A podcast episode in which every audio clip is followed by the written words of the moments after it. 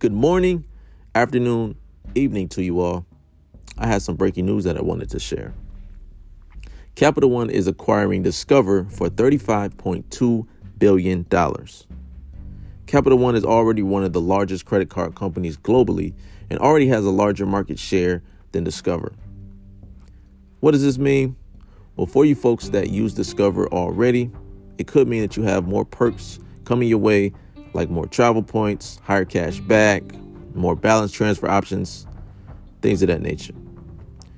This could also mean that your limits on your credit cards probably won't increase much because Capital One is actually known for not increasing their user users limits. I do want to fair warn you though with this acquisition, it could lead to more overall debt you may fall into. Why? Well, Discover was mainly marketed to students and beginners trying to build their credit. Now that they have access to more perks, it will only encourage amateurs to stay in debt and not use their credit cards correctly. But what the hell? That's what it was designed to do anyway, right?